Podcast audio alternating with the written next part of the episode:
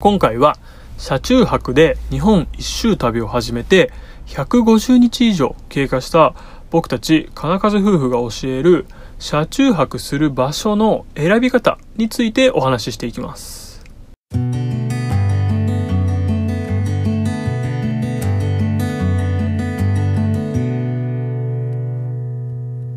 はい。ということで始まりました。金数夫婦のおうち。この番組では人生はチャレンジの連続をテーマに YouTube やブログなどを運営している金数夫婦の日常のことや頭の中、バンライフについてお話ししていきます。夫、和樹の一人語りが中心です。はい。ってことでね、だいぶ久しぶりの収録になってしまったんですけど、はい。申し訳ありません。これからもね、ちょっとずつ更新していけるようにやっていきますので、皆さんお付き合いのほどよろしくお願いします。はい。で、えー今回はですね、車中泊スポット、車中泊する場所の選び方についてなんですけど、えー僕たち金数夫婦がね、こう、どうやって探してるのか、その方法をね、お伝えしていくので、こう参考になるとね、嬉しいです。はい。では、早速なんですけど、えー僕たちがね、利用してる車中泊スポットを使用頻度が高いものから順番にご紹介していきます。全部で4つですね。はい。え1つ目が道の駅。2つ目が公園の駐車場。3つ目がキャンプ場。4つ目が高速道路のサービスエリアやパーキングエリア。という風になってます。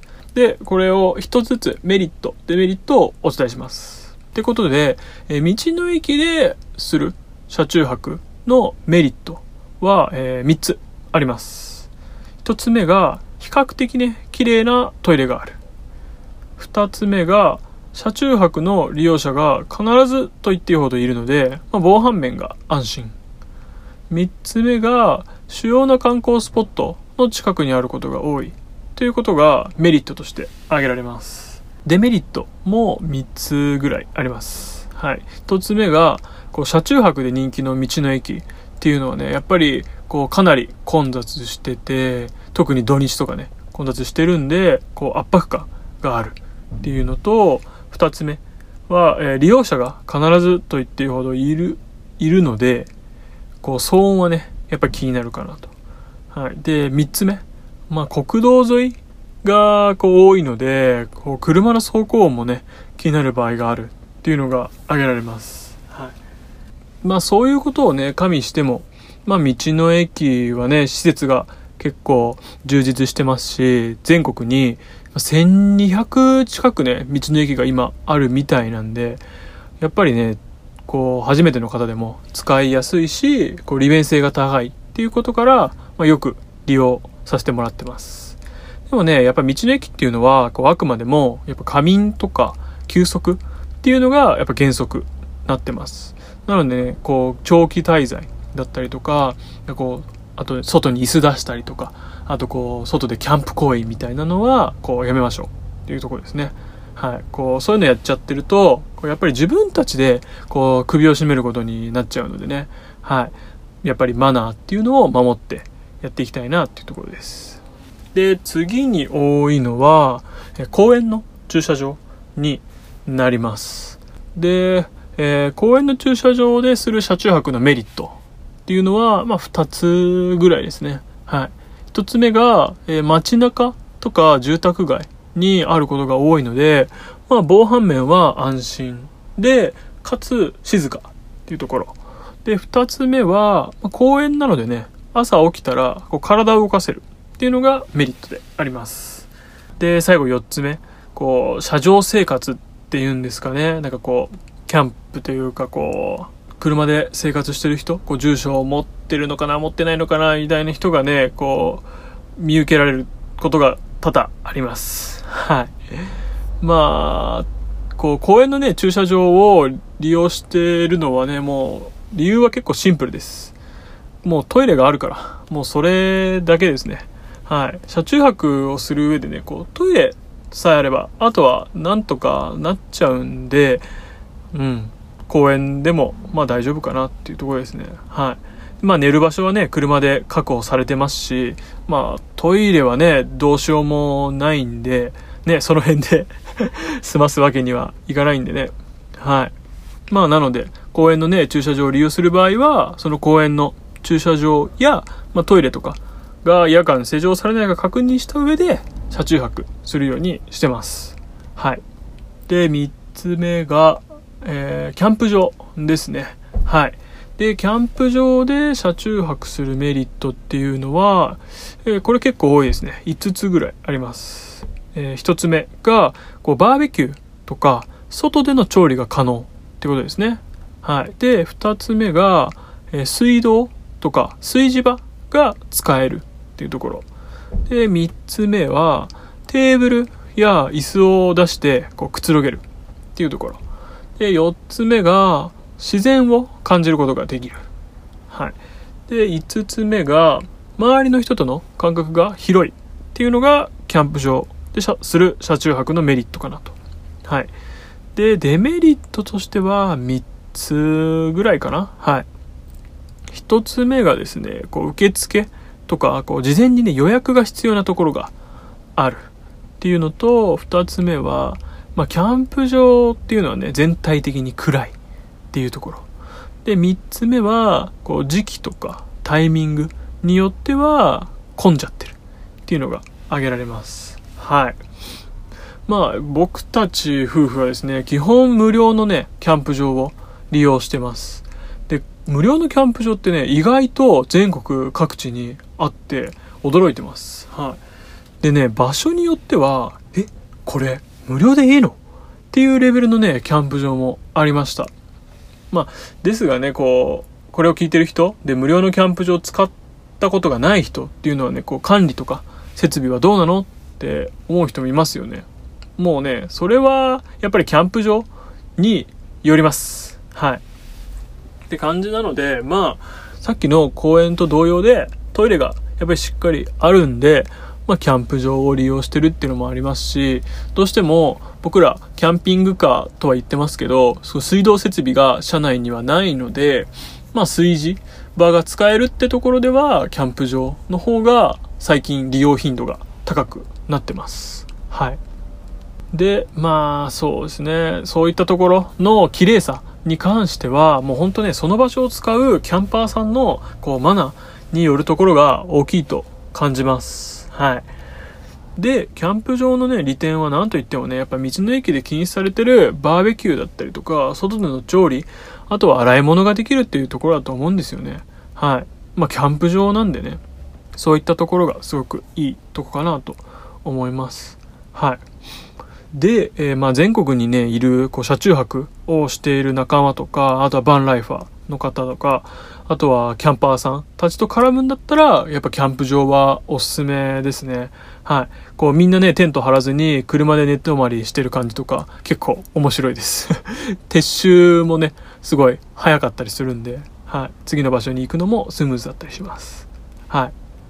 で、最後4つ目の車中泊スポットとしては高速道路のサービスエリアやパーキングエリアですかね。はい。で、ここでする車中泊のメリットっていうのは2つですね。まあ、まず1つ目は明るいっていうところ。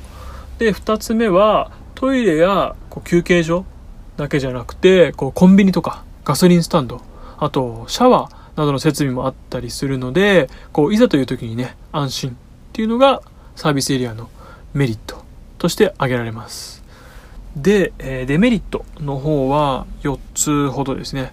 一つは料金がかかるっていうところと、二つ目が車の出入りが激しくて走行音もかなりするのでうるさいっていうのと、えー、つ目が、まあ、仮眠なのでね、こう長期滞在はできないっていうところ。で、四つ目は、えー、週末とか連休は混んじゃってて、こう車をね、駐車できないこともあるっていうところですね。はい。で、まあ、サービスエリアとかパーキングエリアをね、こうドライバーの人だったらね、こう休憩でね、利用したことはあるんじゃないですかね。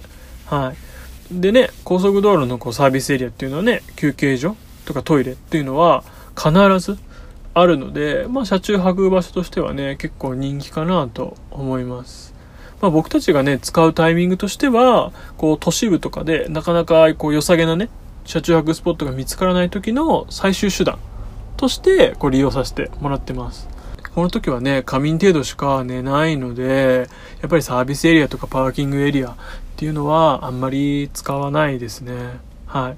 で、サービスエリアって、こう、車中泊自体は禁止ではないみたいなんですけど、結構やっぱグレーなんですよね。はい。で、あくまでもね、こう、高速道路を利用してる人たちが仮眠を取ったり、休憩したりするので、休憩施設っていう認識の方がいいかなと思います。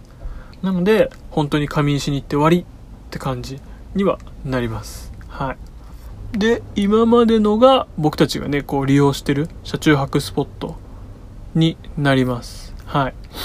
で、ここからはですね、今まで紹介した車中泊スポット以外の車中泊スポットについてちょっと紹介していこうかなと思います。はい。まず一つ目が RV パーク。で、二つ目がカーステイで車中泊場所を探す。で、三つ目がコインパーキング。で、四つ目がビーチや河原、漁港など水辺の近くで車中泊。ってところですね。はい、あと5つ目が地元の方に駐車場をお借りするみたいな感じです。はい、で一つ一つ解説していくとこう RV パークっていうのは、まあ、日本 RV 協会っていうのがこうキャンピングカーを所有している人だったりこう車中泊をする人たちに向けて提供しているこうシステムのことですね。まあ簡単に言うとね車中泊を公認された駐車場といった感じです。はい。で、えー、有料にはなってしまうんですけど、まあ、電源設備がね、完備されたりとか、あとはゴミの処理ができたり、あとはね、シャワーなどのこう入浴施設の利用が可能だったりします。まあでもね、あくまでも車中泊をする場所なので、こう車の外での調理、まあ、キャンプ行為っていうのはご法度になってます。まあ台数にね、限りがあって予約が必要だったりするので、僕らはまだほとんど使ったことはないですね。はい。で、料金もね、その RV パークによってまちまちなので、はい。ちょっと調べてみないことにはわからないっていう感じですね。はい。けど、まあ周りはね、車中泊の車しかいないので、結構安心かなと。はい。で、二つ目は、えー、カーステイで車中泊場所を探すっていうのは、えー、カーステイっていうのは会社名になります。で、カーステイっていうのは、こう、バンシェアっていうね、こう、キャンピングカーとか、あと、バンに特化したカーシェアサービスを提供したりとか、あと、全国の車中泊スポットを、こう、検索、予約、決済できるサービスを提供している会社です。はい。で、えー、ウェブサイトで、こう、自分がね、行きたいエリアを、こう、選択して、こうチェックイン、あとチェックアウトの日程を選ぶと、車中泊スポットや、あとは入浴施設、あと観光スポットなどを、こう地図でね、示してくれちゃいます。はい。で、最近はこれウェブサイトじゃなくて、こうスマホのアプリも登場したみたいなので、はい。僕たちも早速取って登録しておきました。はい。気になる方はちょっと検索してみてください。はい。で、えー、カーステイで利用する車中泊スポットの多くは RV パークになってることが多いです。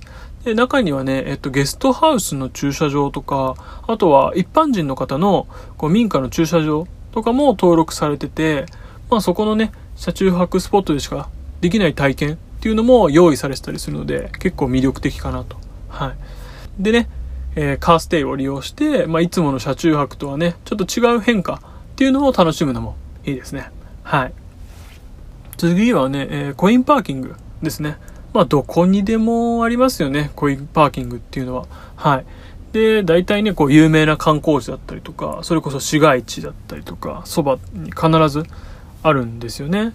で、そこにね、こう止めてね、休憩として、まあ、利用しちゃうっていうのが、コインパーキングでの車中泊の仕方。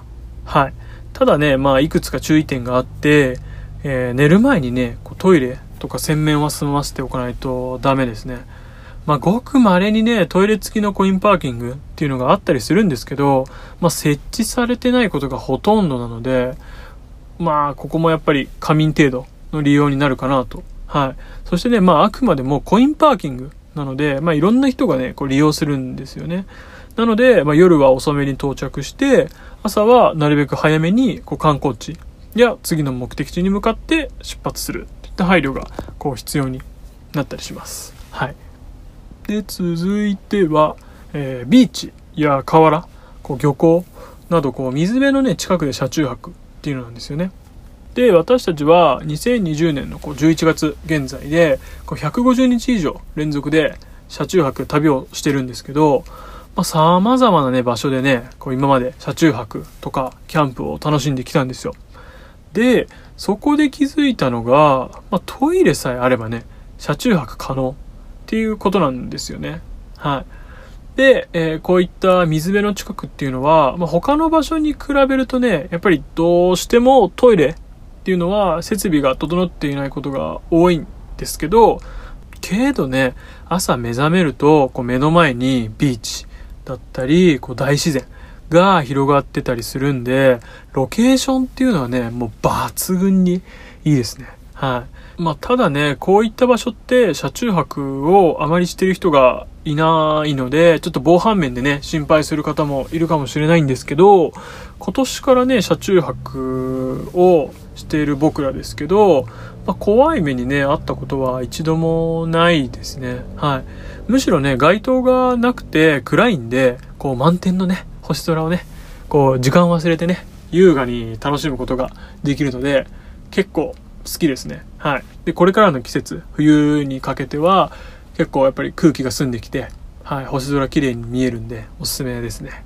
はい。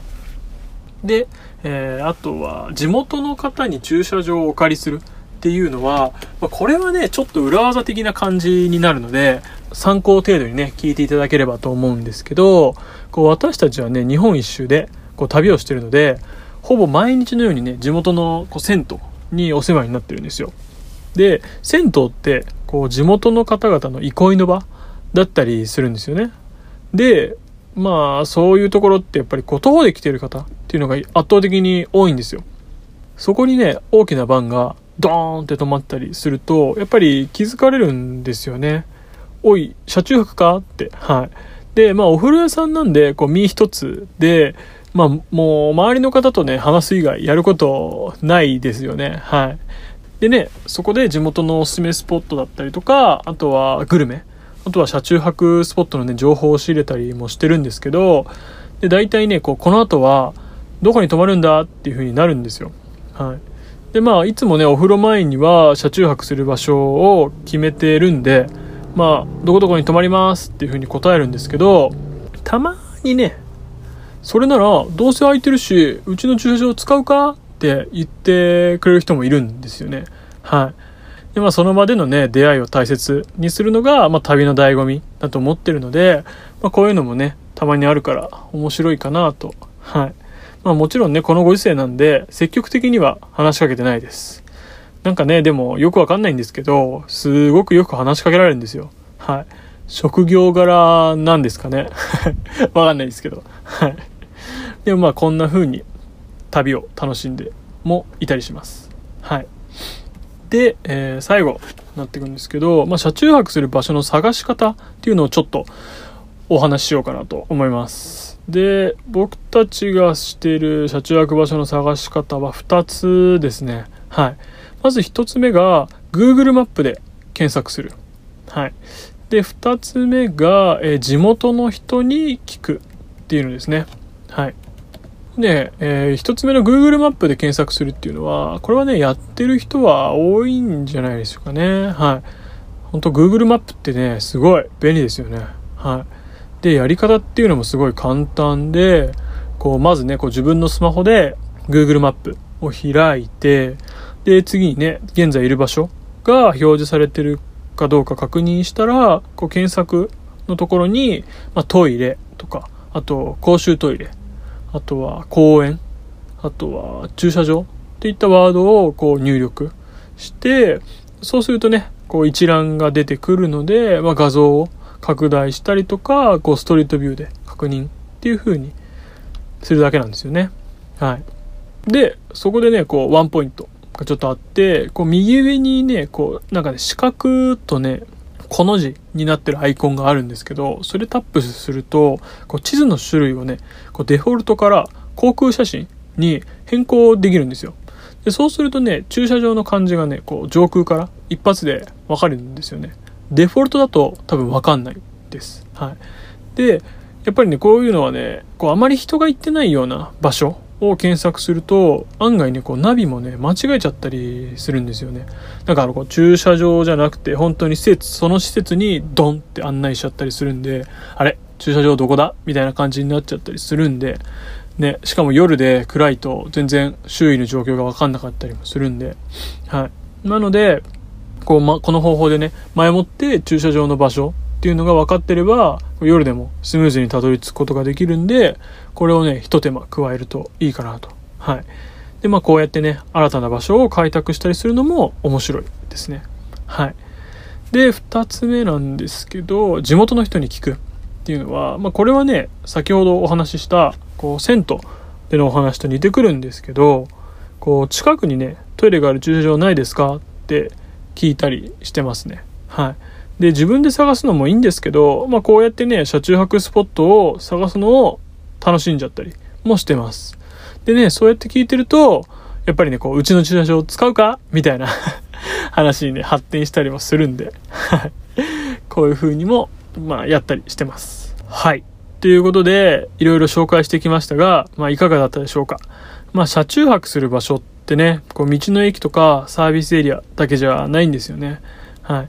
で、こう、どこに行きたいとか、こう、何がしたいっていうので、目的や用途によって、こう、求めるものっていうのが全然変わってくると思います。で、快適さばかりをね、こう、求めるのではなくて、こう、不自由だったりとか、不便を楽しむのも、こう、車中泊や、こう、バンライフの楽しさかなと僕自身は考えてます。はい。で、まあ、夜寝るときはね、こう、満天の星空。朝起きたら目の前が海。